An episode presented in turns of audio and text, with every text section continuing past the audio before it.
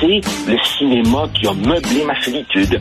C'est le cinéma qui a été mon ami, mon grand frère, qui m'a donné mon code moral, qui m'a donné mes valeurs, qui m'a fait voyager dans le temps et dans l'espace. Un autre cinéphile au bout du fil, Joseph Facal. Alors, Joseph, tu as eu une bonne idée de parler euh, de la représentation des Autochtones au cinéma, parce qu'entre autres, on a parlé, bien sûr, il y a eu une descente de, la, de la SQ euh, à la réserve de Canet-Sataké, mais, mais, Joseph, il y a le prochain Martin Scorsese, qui, paraît-il, Ah, est un chef-d'œuvre, paraît-il. C'était présenté à Cannes, Killers of the Flower Moon.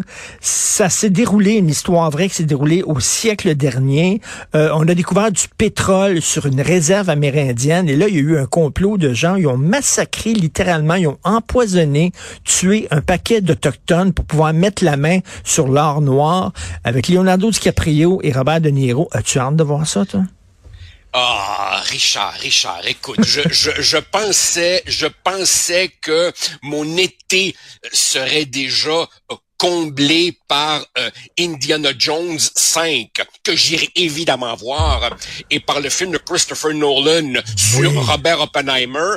Mais là, je suis prêt à tenir le coup jusqu'au mois d'octobre, parce que, écoute, un Scorsese de trois heures et demie avec DiCaprio, De Niro, écoute, je, je ne me peux plus, là, Ah, je il- ne il- me peux plus. Il là. paraît que c'est vraiment bon. Moi, son dernier, The Irishman, j'ai trouvé que c'était vraiment un véritable chef-d'œuvre euh, et ça a l'air que c'est encore meilleur. Donc, écoute, et toi, tu me dis, on se parlait hier, on s'est changé les courriels et tu disais avec justesse, dans, dans la, la- la façon dont on dépeint les Autochtones au cinéma, on est passé d'une caricature à une autre.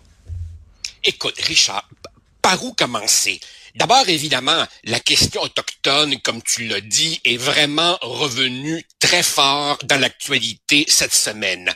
La descente à Kanesatake, la, la fraude alléguée de quelques millions des fonds fédéraux euh, envoyés là pour la COVID. Euh, euh, quelques jours auparavant, les frères Gabriel qui gèrent un dépotoir qui déverse des produits toxiques dans une rivière qui aboutit au lac de Montagne. Et surtout, le plus douloureux dans cette histoire, c'est ces citoyens anonymes de Kanesatake qui disent « Nous, on veut la paix. On n'en peut plus. Pouvez-vous faire de quoi? » Et effectivement, ça m'a fait réaliser que cette face sombre de la réalité autochtone, elle est très peu présente Hmm. dans le cinéma actuel qui a radicalement basculé, passant d'une caricature à l'autre. Je m'explique.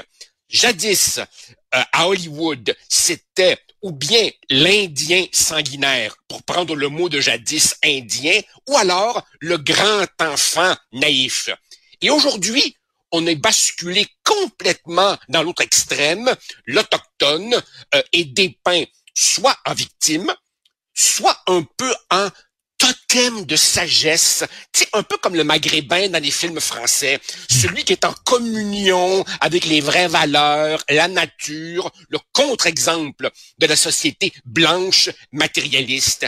Et je me dis, coudon, où sont les cinéastes qui peuvent dépeindre la réalité autochtone dans toutes ces nuances comme de vrais êtres humains avec des héros et des salauds, des doutes, des angoisses, de l'intelligence, de l'idéalisme, tout- tout- tout- toute la panoplie des, des qualités humaines.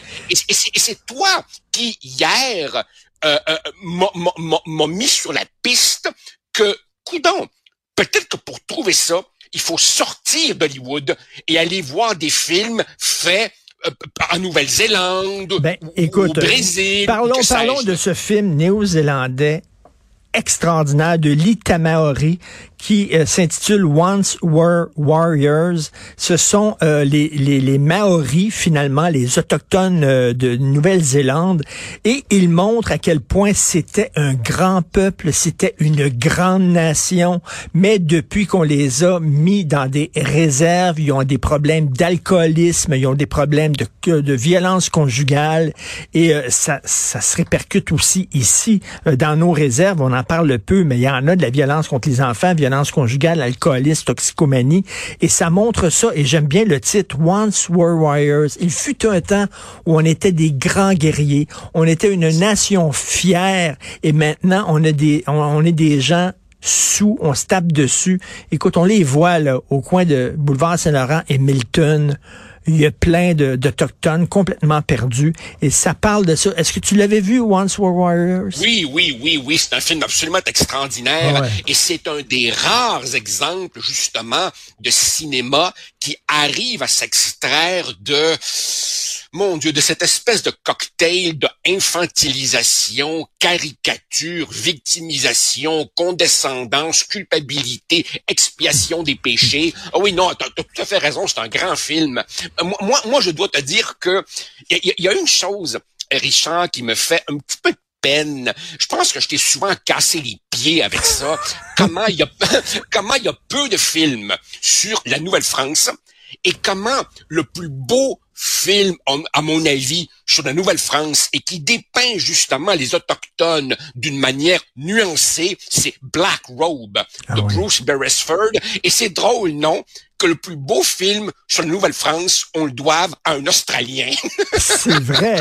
Et, c'était, c'était, en fait, c'était sur le massacre des Jésuites euh, par, euh, par les Amérindiens. et c'est un sujet tabou parce que si on parle de ça, ah, vous êtes en train de nous dire que les Autochtones qui étaient ici étaient des sauvages, puis des cruels et des barbares qui tuaient des Jésuites?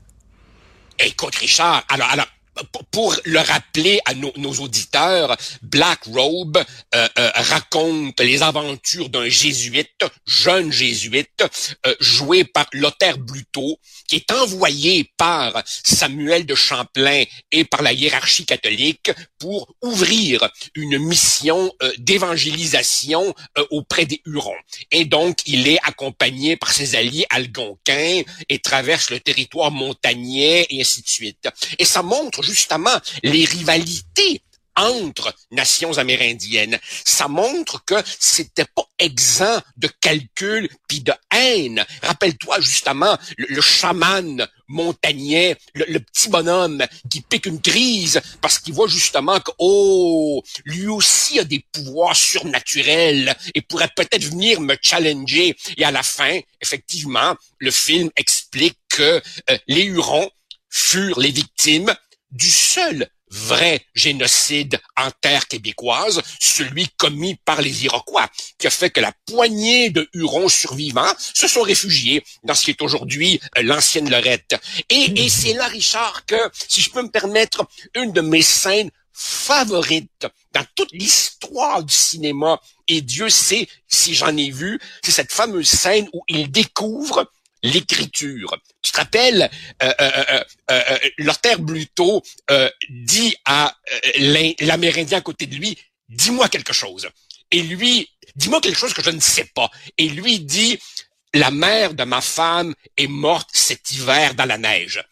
Et le prêtre écrit cela et va tendre le cahier à son adjoint qui est un peu plus loin et qui ne peut pas avoir entendu, et celui-ci lit la phrase, la mère de ma femme est morte cet hiver dans la neige, et eux se disent, les pensées peuvent voler, il peut lire ce qu'il y a dans mon cerveau. Et lui, il dit, non, non, c'est pas un miracle, c'est l'écriture et je vais te l'apprendre.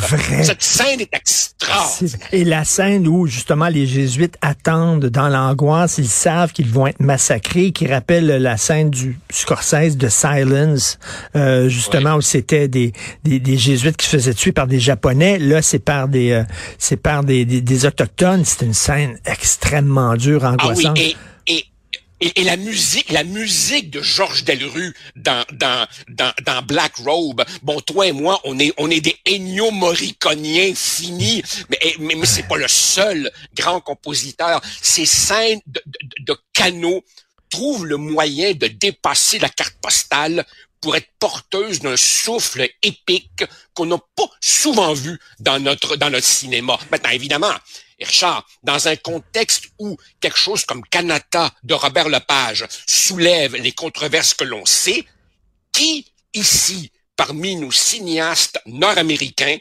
aurait, aura le courage de faire un film dépeignant une réalité un peu moins gna guimauve Joseph, de la réalité autochtone? Tu m'ouvres, tu m'ouvres la porte. Ah. Il y a des porte-paroles autochtones qui ont salué le film de Scorsese et qui ont remercié Martin Scorsese d'avoir raconté cette histoire-là. Est-ce que tu sais, Sophie, ma douce, a écrit une chronique là-dessus, le Fonds canadien des médias pour avoir une subvention du Fonds canadien des médias, si tu veux faire un film sur les Autochtones, tu dois être autochtone. Sinon, tu peux pas faire le film. Si Scorsese était au Canada, il n'aurait pas pu financer son film parce qu'il n'est pas autochtone. Attends, un peu, attends un peu. Bon, ben ça, ça, ça répond à ma question. J'étais en train de dire, quand est-ce que quelqu'un ici aura le courage de... Tu es en train de me dire que les nouveaux critères fédéraux font que tu n'as pas de financement si tu es un non-autochtone voulant faire un film. Et Richard Attenborough ne pourrait pas tourner Gandhi. Mettons s'il était au Canada parce qu'il n'est pas indien. Son film fait connaître Gandhi à des millions de personnes. Il ne pourra pas faire ça parce que ça prend un Indien pour parler de la vie d'un Indien. On est rendu là.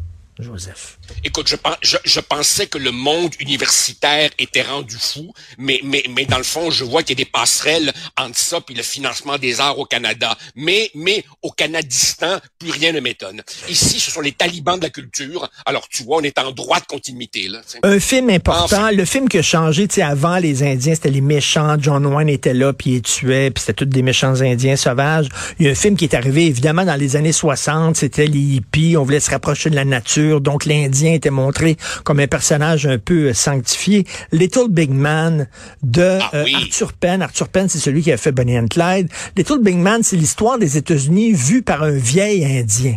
Parle-nous de ce film-là.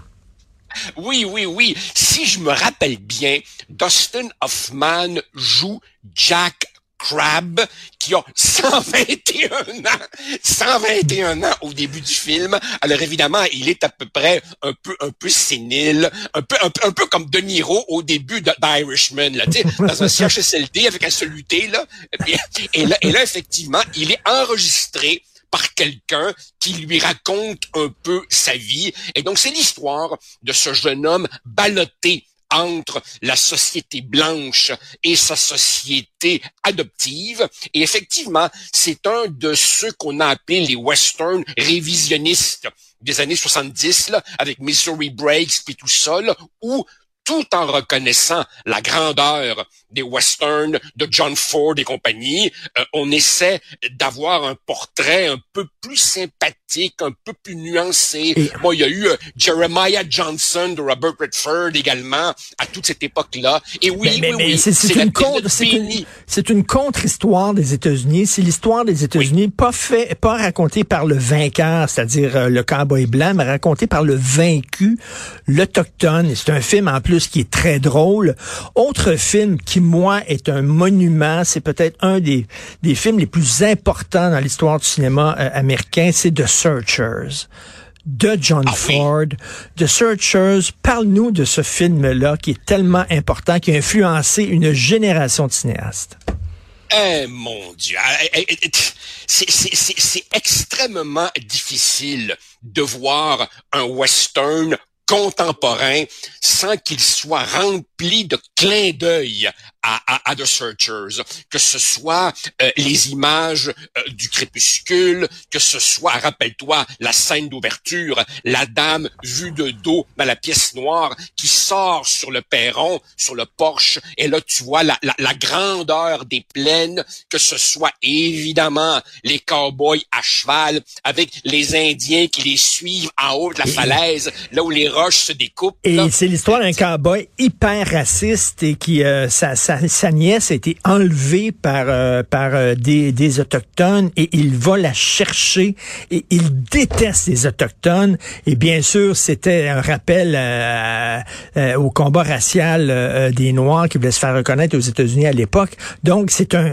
c'est un raciste et il s'en va là-bas pour aller trouver sa nièce.